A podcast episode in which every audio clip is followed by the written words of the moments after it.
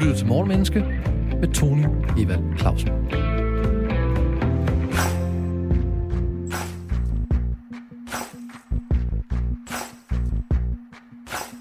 Intet tidspunkt er bedre end nu. 2021 er startet på ryggen af 2020, der i den grad var fyldt op af udfordringer, kriser og problemer. Hvad kan vi lære af de store og små nyhedshistorier, aktuelle begivenheder og tendenser? Og hvad kan de ting, der er sket, fortælle os om os selv, adfærd og psykologi? Ambitionen i Morgenmenneske er at gøre både dig, gode lytter, og os selv klogere på mennesker og adfærd for morgenstunden. En mental morgengymnastik, hvis mål er at udfordre vores, altså din og min vilje, til at gå på opdagelse i mennesket, beslutninger og handlinger. Du og jeg har selskab af en eller flere morgenkloge gæster, der både har en mening og en viden, der kan belyse de psykologiske og adfærdsmæssige baggrunde for aktuelle emner og begivenheder. Og så i øvrigt godmorgen og velkommen til Morgenmenneske. I dag handler Morgenmenneske om bødler og ofre. Fordi coronakrisen i den grad har gjort det tydeligt, at mange oplever sig som ofre fra regeringen. Mette Frederiksen, loven, Sundhedsstyrelsen og hvad ved jeg. MeToo-bevægelsen tegner også sine bødler op med ord som krænker, gerningspersoner og ofre, som benævnelse for forurettede, forulempede og undertrykte. Hvem er offer og hvem er bødel er en evig aktuel diskussion internationalt, nationalt og regionalt og i vores relation med hinanden. Hvad er offermentalitet, og er det lige med at være krænkelsesparat? Hvem bliver bødel, og hvem bliver offer? Og er det en statisk tilstand?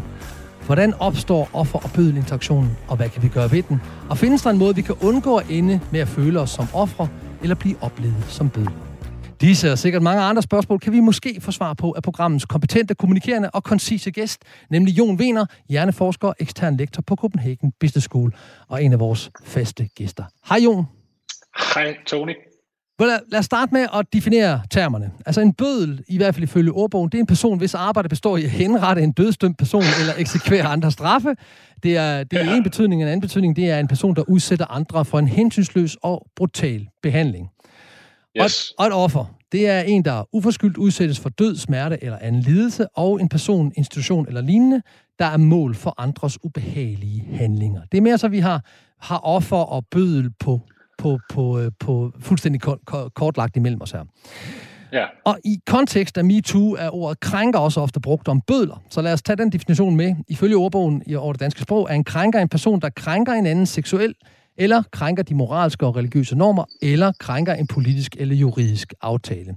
Og lad os bruge de her definitioner som grundlag for vores samtale. Fordi Jon, emnet er jo følsomt for nogle mennesker, hvorfor det er bydende nødvendigt for mig at understrege, at vores intention med det her program, det er at undersøge fænomenet og forbødel mere end at pege på, hvem der er hvad.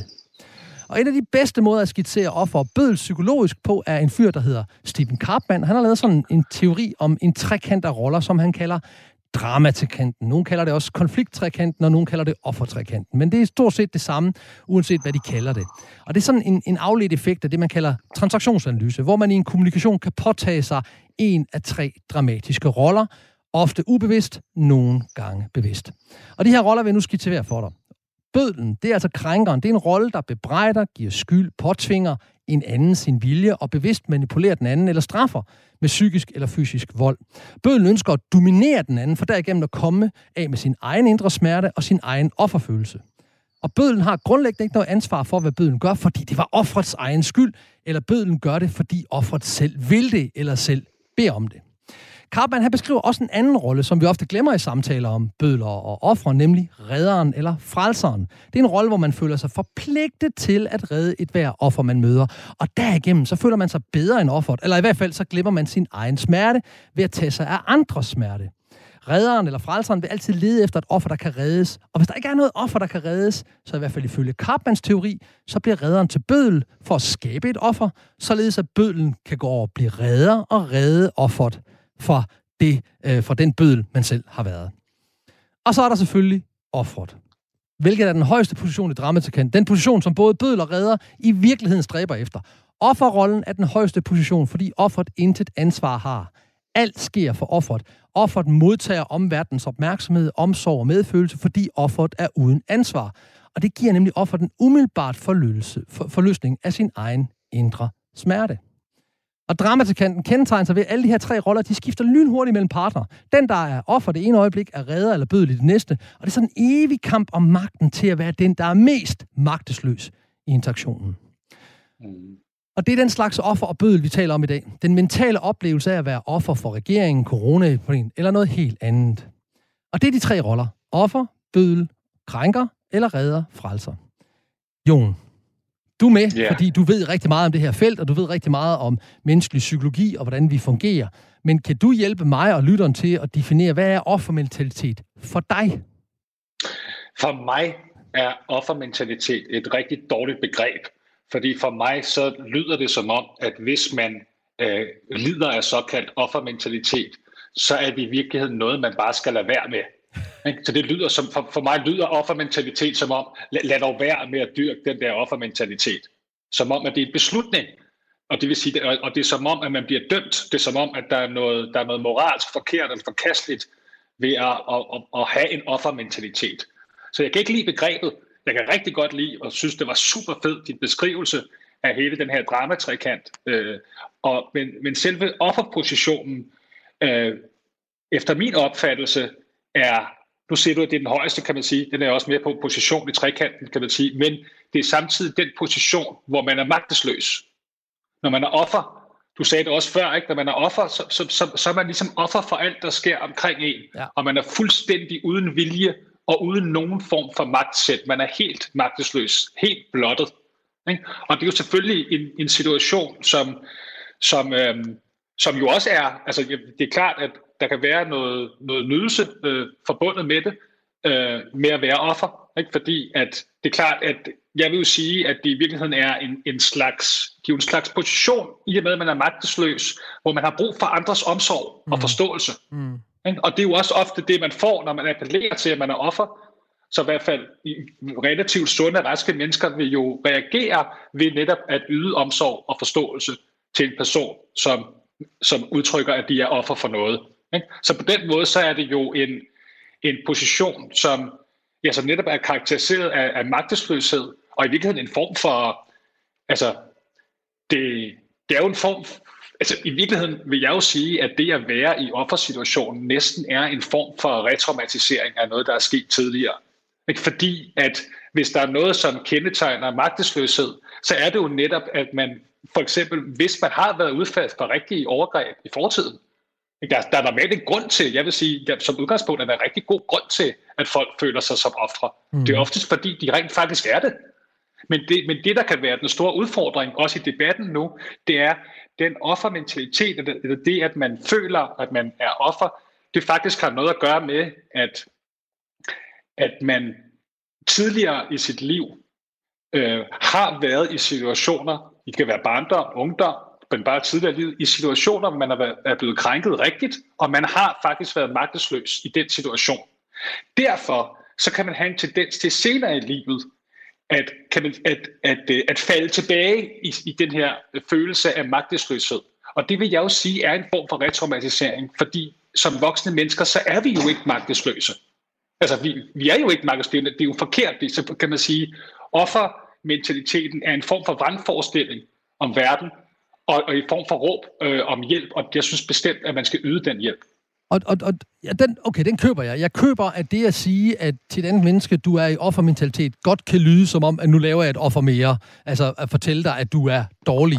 Kunne vi så bruge et andet ord på det? Uh, kunne man kalde det krænkelsesparat? Hvad, hvad, hjælp mig her. Hvad, hvad for et ord kan vi så bruge, som ikke taler ind i, at det også er for dårligt, du er det? Uh, fordi vi kommer jo til at snakke om, hvorvidt omfang det er et valg, om man er offer eller man ikke er offer. Det, det, det, det er i hvert fald de spørgsmål, jeg har lidt senere, når vi kommer lidt længere hen. Men kunne vi kalde det noget ja. andet end offermentalitet? Hvad kunne vi så kalde det? Jamen, ja, offerrolle, eller, eller bare offer. Altså, kunne man, altså, fordi jeg, kan, jeg har i hvert fald ikke noget problem med selve begrebet offer. Det er mere, når det bliver koblet sammen med offermentalitet og de negative associationer, der får til det. Ikke? Jo. Så jeg synes, offer er, er godt, fordi man jo, man jo, altså, dels fordi det betoner, at man har været offer, vil jeg jo sige, i fortiden. Mm. Fordi, og, og det er en af grundene til, at man er så tiltrukket også af, af, af, den, af den rolle. Mm. Øhm, og samtidig så, ja, så kan man sige, at, at øhm, jeg mener jo, at man er, man er, man er, ja, man er uskyldig øh, i, at jeg mener i virkeligheden, og det kan vi jo da, vi kan komme ind på det senere, Tony, ikke? Men, jeg mener jo ikke, at det er en beslutning, man tager. Check. Øh, eller jeg mener i hvert fald, hvis den beslutning bliver taget, så mener jeg, at den bliver taget ubevidst. Og så kan man igen sige, at det så, altså det er i hvert fald ikke en bevidst beslutning øh, i min optik. Godt. Så lad, mig, så lad mig prøve at se, om jeg kan stå på mål for, hvordan psykologien typisk, øh, og Stephen Carpan typisk øh, identificerer, hvad offertilstand øh, eller offerpositionen er. Det er en grundlæggende følelse, man har af, at man er adskilt fra andre, at man er helt alene, at livet, det sker for en. Man er et offer for forandringen. Livet er sådan et langt drama. Man har en tendens til at undskylde sine bødler. Ah, men det var også min egen skyld, at han eller hun gjorde det ved mig. Man tager ikke noget ansvar for sit eget liv, men man giver ansvaret til andre, især især fordi man er mislykkedes. Man reagerer på verden, og i den reaktion fordømmer man både sig selv og andre. Og en af de måder, fordi mange spørger mig, hvordan identificerer jeg, om jeg er i offermentalitet eller i offerposition eller ej, det, det er faktisk meget nemt at gøre, ifølge, i hvert fald ifølge mig, det er at sige følgende. Hvis det er sådan, at når der noget, noget, noget godt sker for dig, oplever du så, at du er heldig, eller oplever du, at du har fortjent det? Noget skidt sker for dig, oplever du så, at du er uheldig, eller oplever du, det er typisk dig? Og hvis du svarer, ja, ja, når noget godt sker for mig, så er jeg heldig, og noget dårligt sker for mig, jamen, ja. så er det bare typisk mig. Så er du i en vis grad nedsunken i offerpositionen og ser dig selv som et magtesløst offer. Fordi hvor at, at jeg naturligvis kan være et offer for, at du lige om lidt laver et verbalt overgreb på mig. Det, det vil jo altså være dig, mm. der vil være krænker eller gerningspersonen, og mig, der vil så være offret mm. eller den forurettede men jeg bestemmer jo selv, hvad jeg gør ved den, og det er der, jeg, det er der den er interessant for Karpman i den her psykologiske spil. Hvad gør jeg ved, at du pådutter ja. mig en position, hvor du laver et overgreb på mig? Og, og, og det, skal vi jo, det skal vi jo åbne ud her. Jeg understreger igen for lytterne, at vores mål i dag, det er at tale om, hvad der sker, mere end at øh, udskamme hverken bødler, ofre eller reddere. Du lytter til Morgenmenneske på Radio 4, program, hvor vi dykker ned i menneskelig adfærd og psykologi med et afsæt i et aktuelt emne og ser på, hvad du og vi kan lære af det som mennesker og som samfund. I dag der taler vi om bødler og ofre i forhold til coronakrisen, MeToo, og det er et aktuelle emne om, hvad der sker imellem mennesker, når vi interagerer. Og til at gøre os klogere på det, har jeg på en linje en indsigtsfuld, interessant og intelligent gæst. Det ved jeg. Han er nemlig en af vores faste gæster. Jon Vener, du er hjerneforsker og ekstern lektor på Copenhagen Business School. Jon, en af de ting, udover at du er hjerneforsker, så har du også deltaget i nogle, øh, nogle øh, tv-programmer, hvor du taler om din familie og din... Jeg kan ikke engang huske, hvad var det, den hed, den der tv-serie, du var med i? En farlig arv. En farlig arv, hvor du taler om din arv, både for dine forældre og din, øh, hele jeres familie og sådan noget. Og, og, og, og vi ja. kan jo godt identificere, at du, du har noget historie. Det kommer vi ind på lidt senere. Du har noget historie også i dit eget ja. liv. Det har jeg også i mit liv. Øh, det kan ikke sammenlignes med ja. dit, men jeg har også været et offer for ja. diskrimination. Jeg har været offer for mobning i mine unge år. Og jeg har også haft en tendens til at nedfalde i, i, øhm, i offermentalitet eller offertilstanden. Men, og nu bliver ja. det rigtig interessant, jeg er også nogle gange blevet idømt af rollen som bødel. Og kan vi, kan vi sammen prøve at snakke lidt om, hvordan tænker en bødel om sig selv, og hvordan tænker en bødel eller en krænker om dem, vedkommende er bødel overfor, altså offrene, eller dem, man krænker. Hvad tænker bødlen? Kan du hjælpe os til at få en større forståelse af det? Ja, altså man kan sige, at øh, jeg, kender, jeg, jeg føler godt selv, jeg kender rollen bødel. Jeg har selv klokkeklart haft den rolle, ikke bare fordi andre har påduttet mig den, men må jeg vil sige, at jeg er 100% ansvarlig for selv at, at opføre mig præcis som en bødel. Så derfor kan man sige, min bedste beskrivelse af det, det er egentlig, hvad jeg selv har følt, mm. når jeg selv har, har været i en bødelrolle. Jeg, jeg, jeg kan give et godt eksempel. Ja. Uh, jeg havde en kæreste på et tidspunkt, og vi skulle ud og spise på restaurant. Uh, jeg sidder og venter på, at hun uh, tager tøj på, så hun kan se fint ud. Så kommer hun og viser, hvad hun har på. Det, lige så snart, at jeg ser hende, jeg detekterer, hvilket noget tøj hun har på, så straks går det op for mig, at, at det der tøj kan jeg ikke lide. Øh, jeg, jeg opbygger straks den vrangforestilling, som, som nu hørt, hvordan den bliver rigtig syg, vrangforestillingen her. Den går på, at jeg har en forventning om, at hun ved præcis, hvad det er for noget tøj, jeg godt kan lide, hun tager på. Når hun så har taget noget andet tøj på, end det hun burde vide, at jeg kan lide, hun har på, så har hun, så har hun lavet en bevidst provokation af mig. Så det, når, jeg, når jeg reagerer med at blive sindssygt vred på hende, så reagerer jeg på baggrund af, at jeg føler klokkeklar i situationen, at hun har taget det der tøj på udelukkende for at provokere mig. Mm. Og der bliver jeg krænkende. Mm. Ikke? Og det er klart, at at da jeg var i den situation, i situationen følte, at den var fuldstændig rimelig. Men nu er det også nogle, nogle, nogle år efter, en masse terapitimer efter, og så videre. Nu, nu har jeg fuld forståelse for, øh, hvor fucked up jeg var i den tilstand. Men det er mere for at sige, det er mere for at give en, en forståelse af, hvornår øh, man kan være krænkende. Og at i hvert fald den forståelse, jeg har, det er, at når mennesker er krænkende, så ofte så føler de, de er fuldstændig berettiget mm. at være krænkende i den situation. De reagerer faktisk som et forsvar mod at være offer. Jeg følte jo i virkeligheden, at jeg var offer for hendes provokation i den situation. Derfor så reagerede jeg helt rimeligt og helt forventeligt og helt retfærdigt gjort. Med retfærdig, kan man sige, krænkelse, som er den værste form for krænkelse, man kan udsætte folk for retfærdig harme. Og det, og det er jo et rigtig godt eksempel, du kommer med her, hvor at du starter i en offerposition. Hun gør det mod dig, og hun vælger noget andet tøj, og så gør du det mod hende og udskammer hende på det tøj, hun har valgt, for hun burde vide bedre. Og der, der skal jeg lige tage ind, at det, det, det spiller ind i et andet spil, vi mennesker spiller over for hinanden, og som er grundlæggende ofte er det, der aktiverer dramatikant, hvor vi er, hvor du skifter, du går altså fra at være offeret for, at hun tager noget andet tøj på, til at blive bødlen, og måske hvis du fik det dårligt med det, så endte du med at være redderen også. Sådan, først så siger du til hende, at det er noget, du skal lade være med mm. det der tøj på, så ej, det må du også undskylde, der var jeg også uretfærdig, mm. og, og nu skulle du høre, kunne det ikke være, at du skulle tage den der kjole på, og mm. det, altså, hvor vi så forsøger at redde dem for igen at blive offret, fordi det burde du have vidst om mig. Og det kalder, øh, det, det kalder ja. den del af psykologien, jeg abonnerer på, kalder det behov-forpligtelsespillet. Og det, det går på følgende yes. måde. Jeg gør noget for Jon, som Jon ikke har bedt mig om at gøre. Jeg gør altså Jon en tjeneste, som jeg oplever, at han gerne vil have, at jeg gør for ham. Men han har ikke bedt mig om det. Jeg gør det, fordi jeg tænker, at det bliver han glad for så har jeg en forventning nu om, at Jon bliver taknemmelig og viser taknemmeligheden over for mig. Så nu skal du være tak. Nu har jeg taget dig med i mit radioprogram, Jon. Det gjorde jeg egentlig mest, fordi du har skulle lige mhm. brug for lidt uh, publicity her. Du har brug for at komme i landstækkende radio. Jeg gjorde det egentlig for dig, så nu har du bare været taknemmelig. Og ikke nok med, at du har været taknemmelig, Jon. Nu skal du også gøre mig en mhm. tjeneste. Men det skal være en tjeneste, jeg ja. gerne vil have, du gør for mig, som jeg ikke fortæller dig. Fordi hvis jeg fortæller dig, jeg gerne vil have, du gør det for mig, så gælder det ikke. Nej, du skal kunne regne ud, hvordan du gengælder mm. den her. Og hvis du ikke gør det, mm. hvis du så ikke gengælder den tjeneste, mm. jeg har gjort dig, som du ikke har bedt mig om, så bliver jeg bitter, og så ja. bliver jeg skuffet, og så yes. bliver jeg bødel, og så siger du, efter yes. alt, hvad jeg har gjort for dig, Jon, efter de gange, Nemlig. jeg har fået dig i radioen, så byder Nemlig. du mig det her.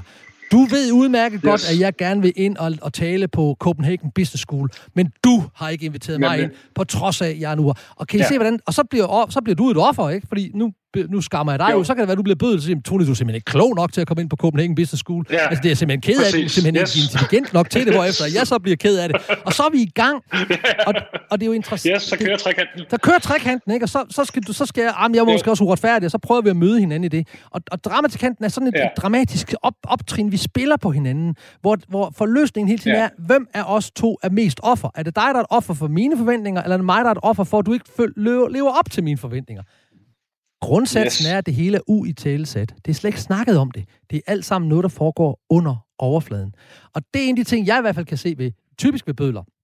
Og det er, at når jeg er bødel, og det har jeg jo været i mit liv, det, det selvfølgelig har det både med vilje og, og, og uden at vide det, så er det, det du sagde før, fuldstændig retningspegende på, det er nemlig helt rigtigt. I det øjeblik, jeg gør det, så er det retfærdig harme. Jeg har alt mulig retfærdighed til at gøre det ved dig nu, som jeg gør ved dig, fordi det må jeg gerne. Og den urimelige, det snakker vi om i konfliktforbyggelsen, den urimelige oplever sjældent sig selv som værende urimelig, imens de er det. Og alle bødler har en selvretfærdig årsag til, hvorfor de gjorde det, og har en selv i talesat holdning til, at det var det bedste, de kunne gøre. Hvad tænker du om den øh, lille definition af, hvad en bødel tænker? Jeg tænker, at det, jeg, jeg er fuldstændig, altså fuldstændig enig i det. Altså det eneste, jeg lige vil tilføje, det er, at det, jeg føler øh, er så særligt skræmmende øh, ved at blive udsat for en, en, altså når man bliver udsat for en, der føler, at det er retfærdig harme, når de krænker en. Ja. Det er nemlig der, det bliver til det værste, vil jeg sige, en af de værste former for overgreb, fordi det er nemlig en sadistisk overgreb. Fordi hvis man virkelig føler, at der er retfærdig harme, forbundet med den krænkelse, man nu påfører en anden, så finder man jo nydelse i at gøre det. Mm. Hvis man finder så nydelse i at, at begå, hvad kan man sige, en krænkelse af en anden, ja, så bliver man opfattet som sadist af den anden. Og den anden, kan man sige, i virkeligheden tolker det faktisk rigtigt. Tolker det nemlig som om, fuck, den person, der står over mig, over for mig, nyder lige frem at gøre mig mm. ondt. Og, og, der, der og det er ligger, meget uhyggeligt. Ja, det er meget uhyggeligt, men der ligger, der ligger en forløsning i det her, og det, det snakker Cartman også om. Vi bærer alle sammen en eller anden væltsmerte, en eller anden smerte i os, som vi i kort vej får en oplevelse af, bliver forløst i det øjeblik, vi pådrager yes. andre smerte, især hvis vi synes, det er rart. Så får vi et kort øjeblik, hvor vi får sådan, ah, nu, nu fik jeg, altså du ved, den her med hævnen, ikke, som helst skal nydes kold, og yes. går man på hævntok, så skal man grave yes. to grave, ikke, fordi den ene er den til en selv, fordi der er ikke, der er ikke grundlæggende nogen forløsning i hævn. Det er der i tilgivelse. Det har vi Nej. heldigvis også uh, lavet et tidligere program om i, i Morgenmennesker, om, om tilgivelse og, og hvad vi kan bruge det til. Mm. Men, men inden vi går sådan dybt i den, fordi det synes jeg, det var en skide god start, vi lavede her, så kunne jeg godt tænke mig, hvordan kan det være, lige snakke med dig om, hvordan kan det være, at vi mennesker øjensynligt har sådan en tendens til at søge klare ofre og klare bødelroller? Hvad, hvad, hvad, hvad tror du er årsagen til, at vi ønsker det? Sådan nogle klare, sort hat, hvid hat, du ved. Øh, hvis han har et ar i ansigtet og taler britisk-engelsk på, i amerikanske film, så ved vi allerede, at han er skurken. Øh, og hvis han er helt skaldet og, og ligner Bruce Willis, så ved vi allerede, at han er helten. Hvordan, hvordan kan det være, at vi har de her, de her, den her lyst til at gøre verden sort-hvid i ofre og bødler? Det, altså, jeg vil sige, det korte svar er, at vi vil gerne reducere øh, trusler mod os. Hmm man kan sige, vi vil gerne, øh, vi vil gerne have, at verden omkring os er forudsigelig, og det, at den er sort-hvid, at det er helt klart, øh, hvilke mennesker, der er gode, og hvilke mennesker, der er onde. Mm. Øhm, man kan sige, det er både en naturlig tilbøjelighed til, at, at vi rent faktisk opdeler verden på den måde, men det er klart, at det mest grundlæggende overhovedet for, hvordan mennesket opfatter verden, og det gælder ikke kun mennesker, det gælder faktisk også andre dyr, det er, at vi er ekstremt orienteret mod potentiel trusselsinformation, ikke? eller trusselsinformation. Det vil sige ting, som kan slå os ihjel, eller kan skade os. Det er, det er den type information, der bliver vejet allertungest inde i vores hjerne.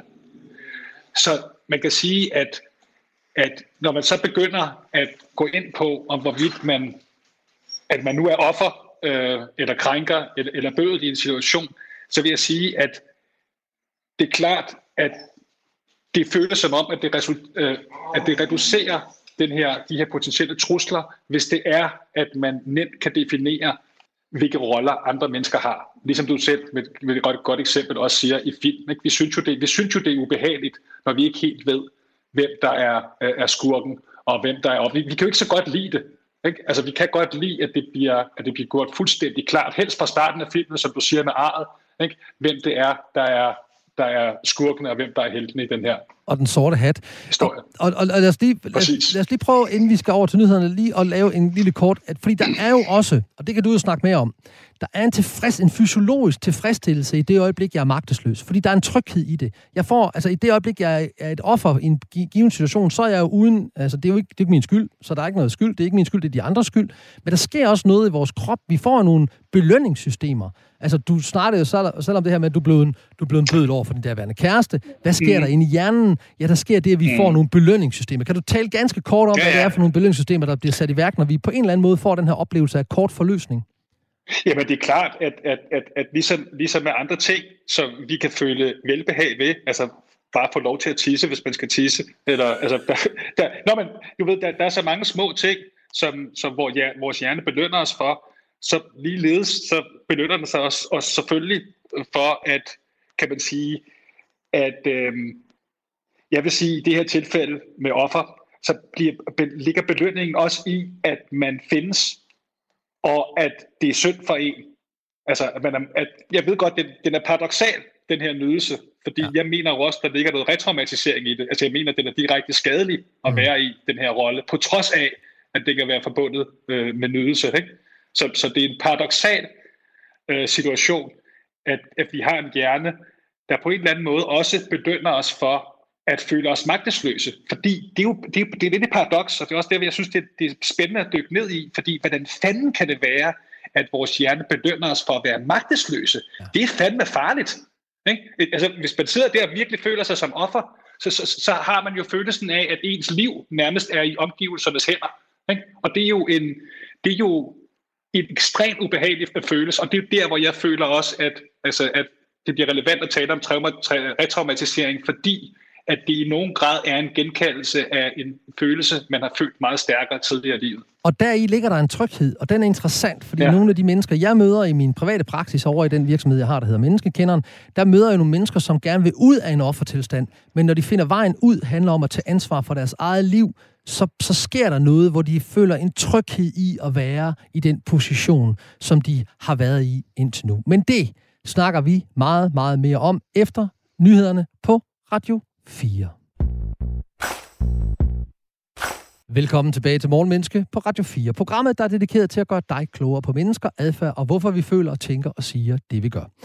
Vi taler i dag om bødler og offer, fordi medierne og de sociale medier i det hele taget hver dag og hver time fortæller om det ene offerhistorie efter den anden, og fordi nedlukning og coronakrisen har givet os alle sammen rig lejlighed til at føle, at vi er ofre for omstændighederne. og til at give os input på de emner, øh, har du og jeg, gode lytter, en fornøjelsen af en begavet, berigende og blændende gæst, nemlig Jon Vener, hjerneforsker og ekstern lektor på øh, Copenhagen Business School. Og lige før nyheden talte vi om det her med, om der ligger en belønning og en tryghed i det. Jeg kunne godt tænke mig lige at brede den lidt ud til lytterne og sige, det er interessant som, som, som det, i rådgivende roller, at man engang imellem møder nogle mennesker, som insisterer på at blive i et afhængighedsforhold til en arbejdsgiver, eller en afhængighedsforhold til en kæreste, eller en kone, eller en mand, eller en familie, som er decideret negativ for dem. At de bliver i den, selvom de erkender den negativ, fordi der er en tryghed i, jamen jeg, øh, jeg, jeg kan komme med et godt eksempel. På et tidspunkt skulle jeg hjælpe en, en, øh, en kvinde med at komme ud af et, et misbrugsforhold, hvor hendes øh, daværende kæreste fik øh, tæsket hende, simpelthen ganske kort. Og hun havde også fået at vide, at hvis hun, øh, hvis hun rejste fra ham, så ville han brænde hendes øh, brors øh, autoværksted ned. Og, og, og, og vi arbejdede med at finde strategi på at få hende ud af det her forhold, blandt andet ved, at hun underlagde sig, fordi det, han, der, der tændte ham, var jo, hun gav ham modstand. Så hun bare lå ham tæsk ham. Men der sker det efter et stykke tid, at hun, hun, øh, hun kommer tilbage og siger, nej, I behøver ikke hjælpe mere, fordi han slår mig næsten ikke mere. I den her oh, uge har han kun slået ja. mig to gange. Altså, og det var ja. egentlig ikke ret hårdt, faktisk. Og jeg gjorde hende jo opmærksom på, at han, altså, han slår dig stadigvæk. Ja, ja, det er blevet meget bedre nu. Han er ikke så hissig mere, og han slår mig ikke så meget ja. mere, som han gjorde før. Og det var en gåde for mig, indtil jeg mødte dramatikanten, at der er den her belønning i, at man, der kan være en tryghed i at være den, der bliver krænket. Og det, det er ja. mega farligt at snakke om, fordi det er jo ikke at fortælle ja. folk, at det er dårligt. Jeg fortæller bare, Nej. jeg kan se, at nogle mennesker kunne tage ansvar for deres eget liv. Og rejse ja. sig op fra en offerposition sige, ja. nu vil jeg ikke længere, nu vil jeg, nu vil jeg tage ansvaret for, hvad der sker for mig. Ja, ja. Og det bringer mig over til at, at, at provokere dig. Og det gør jeg helt med vilje yes. nu, fordi Naomi yes. Jott har sagt, du er kun offer én gang, og derefter er du frivillig deltager. Hvad tænker Jon om det? Selvfølgelig er man ikke det, føler jeg. Selvfølgelig er man ikke øh, øh frivillig deltager. Øhm, man kan også, nu er det måske vigtigt at sige, at mit videnskabelige udgangspunkt, det er jo et naturvidenskabeligt udgangspunkt. Og hvis du kigger ud i universet, så ser du, at universet består af materiale. Hvis vi kigger ind i os, så består vi også af materiale. Det materiale, vi mennesker består af, vores hjerne, det overholder fysikkens love. Så dybest set videnskabeligt, strengt videnskabeligt set, så er der ikke plads til nogen fri vilje og nogen frie beslutninger noget som helst sted, fordi så vil man bryde fysikkens love. Og det, og det er der ingen, der kan. Ikke? Så, så ideen er, at det er bare for at sige, gøre det klart, at jeg mener, at mennesker er ultimativt uskyldige i alt, hvad de nogensinde kan finde på at gøre.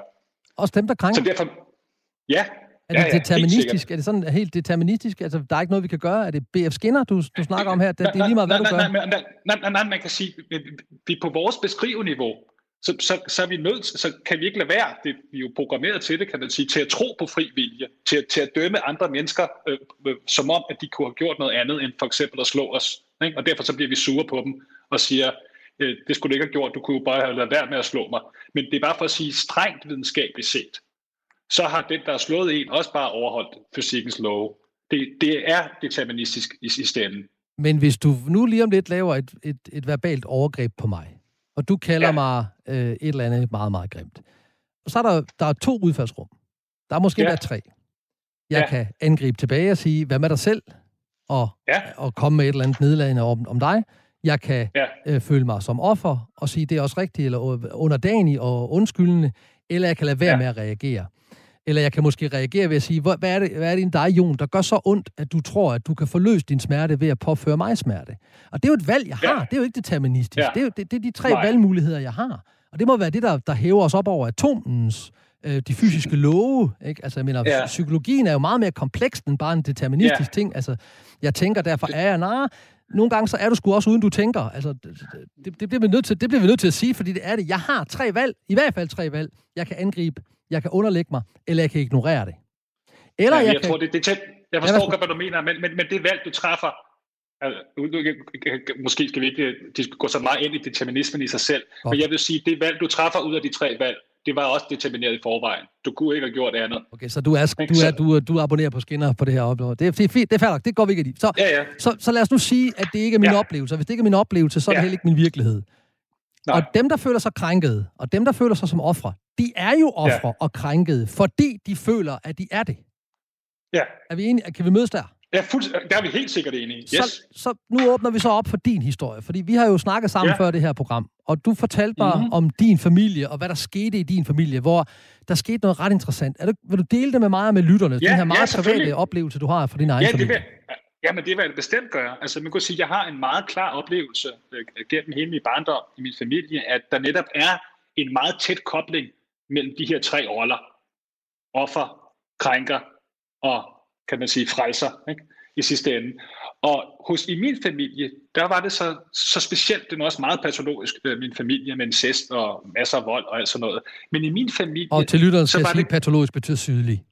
Ja. ja, så man kan sige, at i min familie, der var det sådan, at hvis min storebror for eksempel, han kunne godt lide at kaste kniv i mig, øh, når han passede mig alene, at når han øh, kastede kniv i mig, og han ramte mig, kan jeg huske den gang, en af gangene, og så så kom der lidt drama. Men det vilde, jeg oplevede, det er, at det var altid, hjemme hos mig, var det altid synd for krænkeren. Det var ikke synd for offeret. Det vil sige, når min storebror stak en kniv i mig og ramte mig, så var det ikke synd for mig, kan man sige. At hvis, altså, det var synd for ham, det var synd for krænkeren. Så hos mig, hjemme hos mig, der blev krænkeren i bogstaveligt forstand betragtet som offer. Og offeret blev i bogstaveligt forstand betragtet som krænker. Så hvis man er offer og har fået stukket en kniv, og man brokker sig over det, så er det altså så fordi, at man jo er krænker, for man bør jo have forståelse for, at den, der krænkede en, det er faktisk er dem, det er synd for. Det er jo mega interessant, og meget, og så kan jeg godt forstå, at du snakker om det, altså, retraumatisering. Så, så hvad, var, ja. hvad, hvad, hvad var forklaringsmodellen? Altså, du skulle ligesom lade ham kaste en kniv ind i dig, øh, fordi at det var det, han havde lyst til, eller han vidste ikke bedre, eller, eller hvad var forklaringsmodellen? Ja, altså han var 11 år ældre end mig, så han var jo nærmest voksen på det tidspunkt. når han passer mig, gjorde det her. Og jeg kan jo huske, at altså, han har jo selv sagt, lidt ligesom du sagde tidligere med krænker, ikke? at ofte så, så, så har, siger krænker nogle gange, jamen de vil jo selv, offrene, ikke? Og det var lidt det, min storebror gjorde. Det var, at jamen, du vil jo selv. Og i en eller anden forstand har han faktisk lidt ret, fordi det jeg jo gerne ville, det var, at jeg ville gerne lave noget sjovt sammen med min storebror. Mm. Og han ville jo gerne gøre det her, som han helt vildt gerne ville. Og det var jeg jo så med på, fordi det var sjovt at lave noget sammen med min storebror. Ikke? Men i hvert fald for mig, så er det, er det bare blevet tydeligt for mig, hvor tæt på hinanden øh, de her roller faktisk er. Ikke? Og, og som du også øh, indikerede tidligere, så, så kan man skifte meget, meget hurtigt mellem de her roller. Ikke? Det vil sige, på få minutter i tid, der kan man sådan set skifte altså rundt i i hvert fald alle tre roller. Ikke? Altså, så, så, så på den måde så er, er, der, er de meget, meget, meget tæt forbundet, de her tre roller i dramatrikanten. Godt. Og jeg skal lige sige til lytteren, der måske hørte, at jeg grinte før, da du fortalte, at han var 11 år ældre, og han kastede med kniv. Der vil jeg gerne øh, citere Don Juan, øh, vers øh, 145, nemlig, og om jeg lærer, er det for ej at græde. Så det var ikke i glæde, jeg, græd, øh, jeg grinte. Det var, fordi det var nemmere at grine, det var at græde i den her sammenhæng. Så Jon, nu vil vi snakke ja. om det her med offret og bødlen. Så ja. din storebror var jo bødlen, og du var det klare ofre, og der ja. kom en forælder, antager jeg, og for redder, men reddede ikke dig, tværtimod reddede Nej. vedkommende bødlen. Så du kunne jo godt stå tilbage nu. Du har et velfungerende ja. liv, du er hjerneforsker, du øh, laver radio og tv, og, og, og, og du har et, et rimelig velfungerende liv.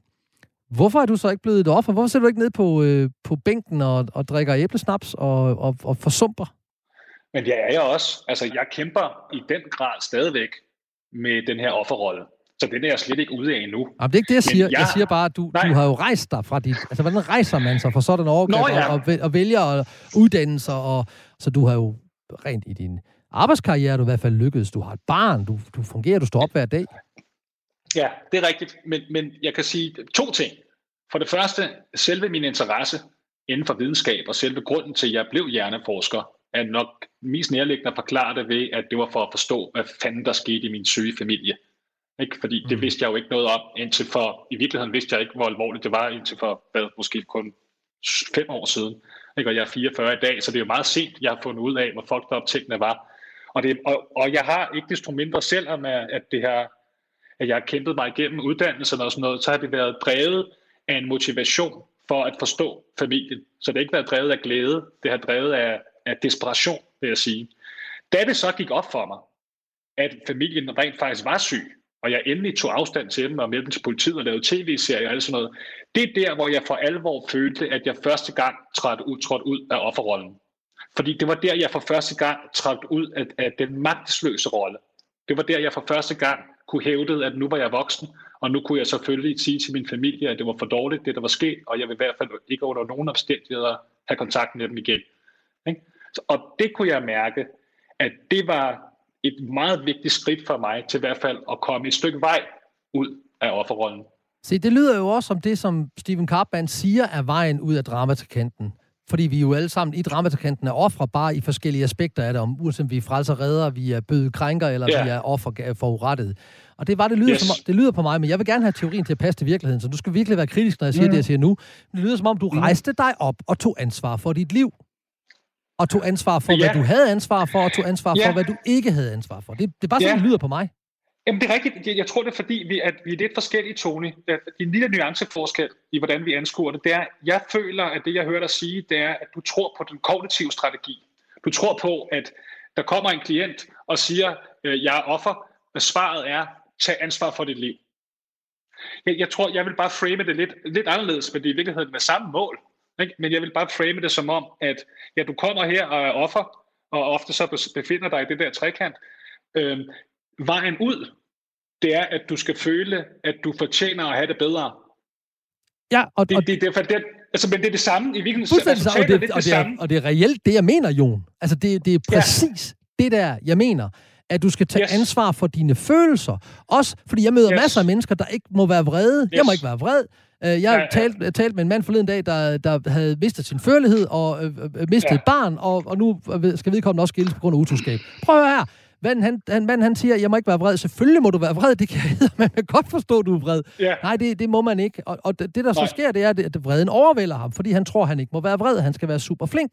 Men, men, yes. men det, jeg mener med at tage ansvar, er rent faktisk, at vi tager ja. ansvar for, hvad der sker for os, og hvad vi gør ved det. Vi kan ikke ændre, ja. hvad der, jeg kan ikke ændre, hvad der er sket for dig i dit liv. Jeg kan heller ikke ændre, Nej. hvad der er sket for mig i mit liv, Nej. som, som Nej. er meget, meget vand i forhold til din historie, også med dine forældre. Sådan yes. Noget. Men jeg kan yes. tage ansvar for, hvad jeg bruger det til i mit daglige liv, og rejser mig op og siger, vil jeg være et offer for omstændighederne, eller vil yes. jeg under ingen omstændigheder være et offer? Du lytter til Morgenmenneske på Radio 4, og i dag taler vi og rimelig animeret om bødler offer i forhold til, hvad coronakrisen har gjort ved os, MeToo og det evige aktuelle om, hvad der sker imellem os mennesker, når vi interagerer. Og vi er i dag beriget med en gavet, grundig og givende gæst til at belyse det emne, nemlig Jon Wiener, hjerneforsker, ekstern lektor på Copenhagen Business School, og offer for sin storebrors knivkasteri i hans unge dage. Det var også det, vi lige snakkede om her. Nemlig det her med, hvad er det, vi, hvad er det der sker at om offret har et ansvar. Vi skal passe meget på, fordi det er det samme som at sige, at øh, det er jo ikke victim bashing, vi er ude i her. Det er slet ikke det, det men det er det individuelle menneskes oplevelse af sig selv. Og jeg har en meget god veninde, der hedder Tanja Five Eskesen, som, som har skrevet en bog, der hedder Min, Min mors datter, hvor hun skriver om det her med at rejse sig fra sit grundsår. Hun har også haft store overgreb i hendes liv, men hun bruger de overgreb til at rejse sig. Hun bliver født ud af sit grundsår, kalder hun det, og så rejser hun mm. sig op og, og siger, det vil jeg i hvert fald ikke bringe videre til mine børn. Hun har tre af dem og jeg vil heller ikke bringe det mm. videre til at tegne resten af mit liv. Men det er jo noget, der følger hende resten af livet. Det er ikke et spørgsmål, om man lægger det bag sig. Jo, det siger du jo også selv, du heller ikke gør med det, der er sket for dig. Mm. Men at det bliver en del af den energi, du står op med om dagen, der siger, det her, det, jeg vil gøre det bedre end min mor og far eller end min bror. Giver det mening? Klart. Klart. Det giver, det giver så god mening. Og det er mere for at tage den her med ansvaret. Ansvaret handler ikke ja. i, at du har et ansvar for, hvad der er sket for dig. Fordi det, det kan jeg ikke Nej. gøre noget ved, hvad Jon gør ved mig lige om lidt. Men jeg gør noget Nej. ved, hvordan jeg, jeg skal tage ansvar for, hvordan jeg reagerer inde i mig på, hvad du gør ved mig. Og det tror ja. jeg, det er det, at, at uh, Naomi Josh, uh, Naomi Amble, nej, hvad hedder hun? Naomi Judd, hun mener med, at, at du er offer en gang, derefter er du frivillig deltager. I hvert fald ind i det aspekt, vi snakker om her i den her mm, udsendelse. Mm, mm, mm. Godt. Tak, fordi du var så, øh, så, så åben og, og åbenhjertig. Så, så kunne jeg godt tænke mig at, at sige, hvordan i tale sætter vi det her øh, med ansvar for dem, der føler sig krænket? For jeg ved, du også arbejder med virksomheder, hvor der i, i, i MeToo-bevægelsen og i anden, hvor at nogen har følt sig krænket, øhm, og, og, og, og der har været en bødel, der har været en, der, der har lavet et overgreb, direkte, indirekte, med vilje eller ikke med vilje. Og der ved jeg, at du har nogle ret klare meninger om, hvad virksomheder bør gøre, når vi har en tydelig, et tydelig offer og en tydelig bødel. Vil du, øh, vil du åbne det for lytterne? Ja, øh, det vil jeg gerne. Man kan sige, at, at øhm, problemet, altså den store udfordring, man har i dag, også især ude på arbejdspladserne, ude i alle organisationer nu, det er nemlig det her, hvad, hvad gør man, øh, hvis der er nogen, der føler sig som ofre ude i virksomheden? Hvis der er nogen, der føler, at der er nogen, der har krænket dem? Øhm, det er nemt, når det drejer sig om rigtig alvorlige krænkelser, som er strafbare, ikke? fordi så, så, så er der ligesom ikke rigtig noget på, så har vi ligesom et helt retssystem, der håndterer det. Men når det er, at det drejer sig om øh, arbejdsmiljøet, og det drejer sig om, at der kan for eksempel er nogen, der kan blive krænket over at få påtalt deres udseende, at de er blevet klippet, for eksempel har været frisøren. Ikke? Øh, og det man, den udfordring, man har ude i virksomheden, det er, at sådan som øh, situationen er nu, så kan man ikke fyre nogen, som kommer og siger, at de er ofre. Hvis der er en i en virksomhed, der kommer og siger, at de føler sig krænket af nogen, så er de nærmest faktisk per definition beskyttet ja. mod fyring. Ja. Det vil sige, den eneste, og det er jo det, den frustration som psykologer og så videre, man kan møde ude i virksomhederne, det eneste, man sådan set ender, man ender med at gøre, det er, at man, man tilpasser hele virksomhedens kultur til det her offer.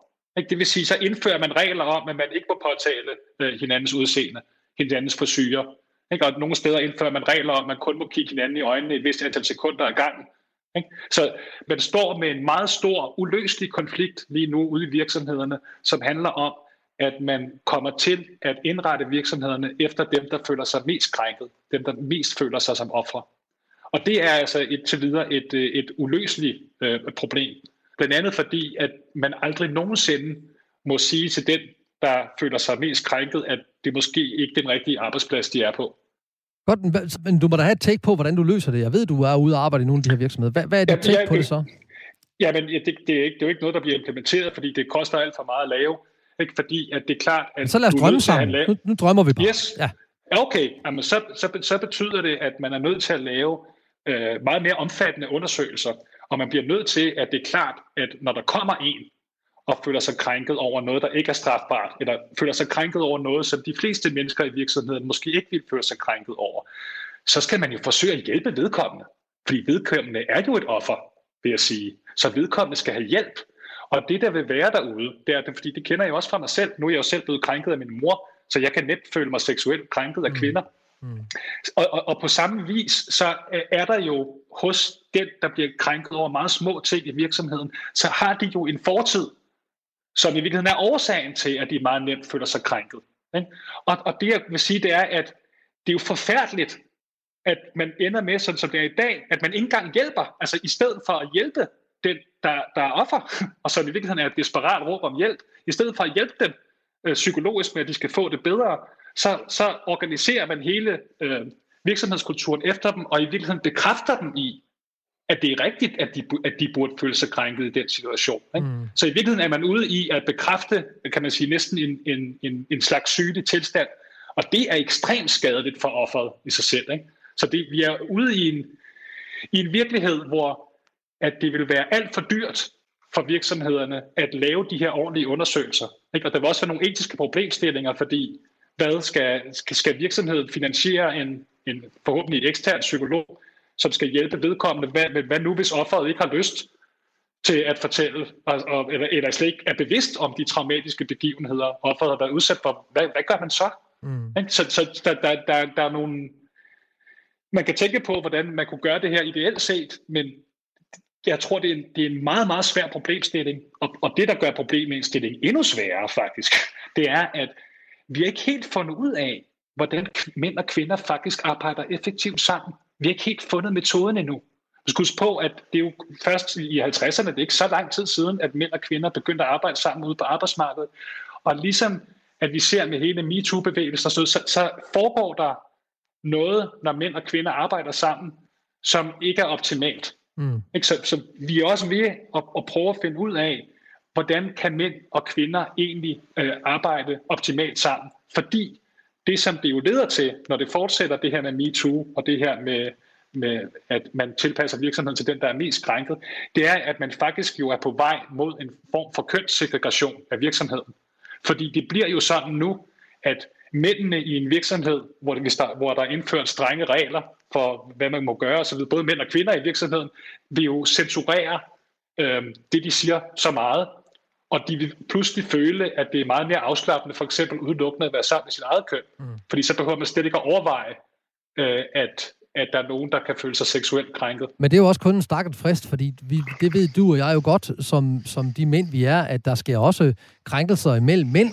Øh, også, du ved, ja. altså hentydning til størrelsen ja. af vores penis, eller vores kropsform, eller hvor gode vi er til fodbold, eller hvor gode vi er til boksning, eller om hvor meget vi går op i håndbold og fodbold og alt muligt andet. Eller, øh, så det, der er jo også der er masser af nedladende tale internt i mandegruppen, yes. og det ved du yes. lige så godt som jeg, at det er der masser yes. af over i kvindegruppen også.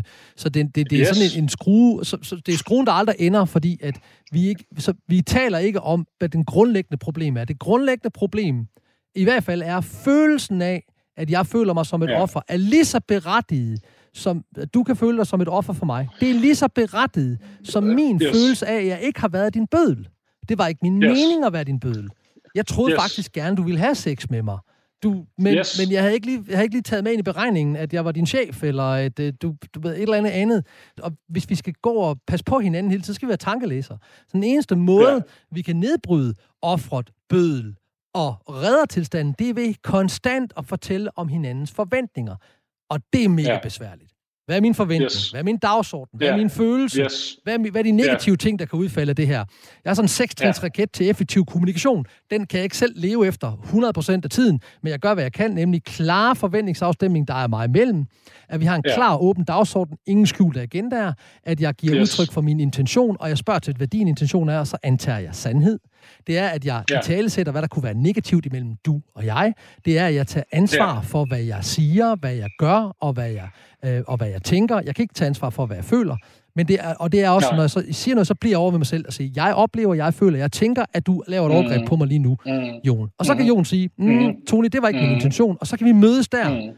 Men, ja. men en, det er problematikken af den her håndskyhed, vi har på, at tale om den dynamik, hvor det offer det ene øjeblik bliver bødlen i det næste. Og jeg vil godt ja. komme med et godt eksempel, at i, i en øh, podcast, der blev lavet af BT med, med dit opmand, der hedder Det, vi taler om, der sagde hun for noget, en udsendelse siden, der snakkede hun om Manus Saren. Manus Saren, han er en mand, og hun talte åbent ud i mikrofonen, ud til de her cirka 130.000 lyttere, de har øh, hver eneste uge. Der talte hun om, om han var værd at gå i seng med eller ej, om hun havde lyst til at bolle med ham, eller hun ikke havde lyst til at bolle med ham. Det var faktisk det, hun sagde. Og det synes hun han var egentlig meget lækker, det hun, hun kunne da godt bolle med ham. Det var skjult for ja. hende, da hun gjorde det, at hun for mange, mange episoder siden havde bebrejdet øh, Kvartrup, at han snakkede om et kvindetribunal i forhold til Jesdorf og to kvinder, der sad og afhørte en mand omkring nogle seksuelle krænkelser, han muligvis ikke muligvis har gjort. Det var skjult for hende, fordi vi er vant til, at vi har en klar bødel, det er alle med tissemænd, og vi har en klar offer, mm. det er alle med tissekone. Mm. Og den eneste måde, jeg tænker, vi kan nedbryde det på, det er, at vi taler mm. åbent om forventninger, dagsorden, intentioner og oplevelser. Og ja. at, at krænkerens følelser er lige så meget værd som offrets, og det bliver svært. Og det er jo her, hvor kvinden, dit opmand, bliver overgrebsperson. Altså, så gør hun jo ja. Øh, Seren til et offer, og han er jo som udgangspunkt ja. en bødel, fordi han er mand. Giver det mening? Yes. Ja, det giver så god mening. Og det er en mærkelig trend, uh, du, du her peger på. At det her med, at mænd som udgangspunkt er, er bødler, og kvinder som udgangspunkt er ofre, at det nemlig har medført en trend, hvor det blandt nogle mennesker, øh, både kvinder og mænd, men mest kvinder, faktisk er tegn på empowerment, når, de, når en kvinde krænker en mand. Mm.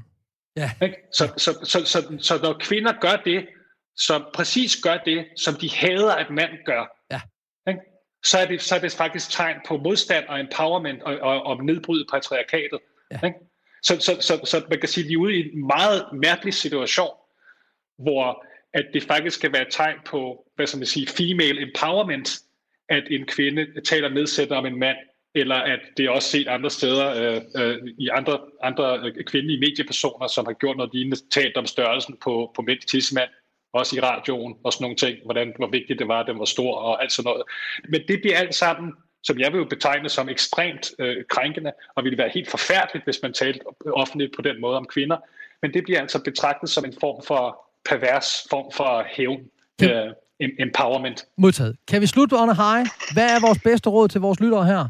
Er det, at de skal være opmærksom, bevidste og til stede i, hvad de tænker om sig selv, og at de tænker om, hvornår de er i hvilke roller, og dermed træde ud af dramatakanten over i det, jeg kalder væren, hvor man står, at man er assertiv, og man har respekt for andres holdning, men også respekt for sin egen. Er det vejen ud af offer dramatikanten? Det synes jeg er en rigtig god vej, og så vil jeg så også sige, at jeg tror, og det øh, kan godt være lidt naivt, min tro her, det er min tro på, at det at føle, at man fortjener at have det godt, automatisk medfører, at man kommer ud af den her øh, trekant. Og således formidlet. Og forhåbentlig beriget gik vi sammen på en voldsom efterforskning i bødler og ofre. Og må du, som jeg har fået nye indsigter, input og inspiration på emnet.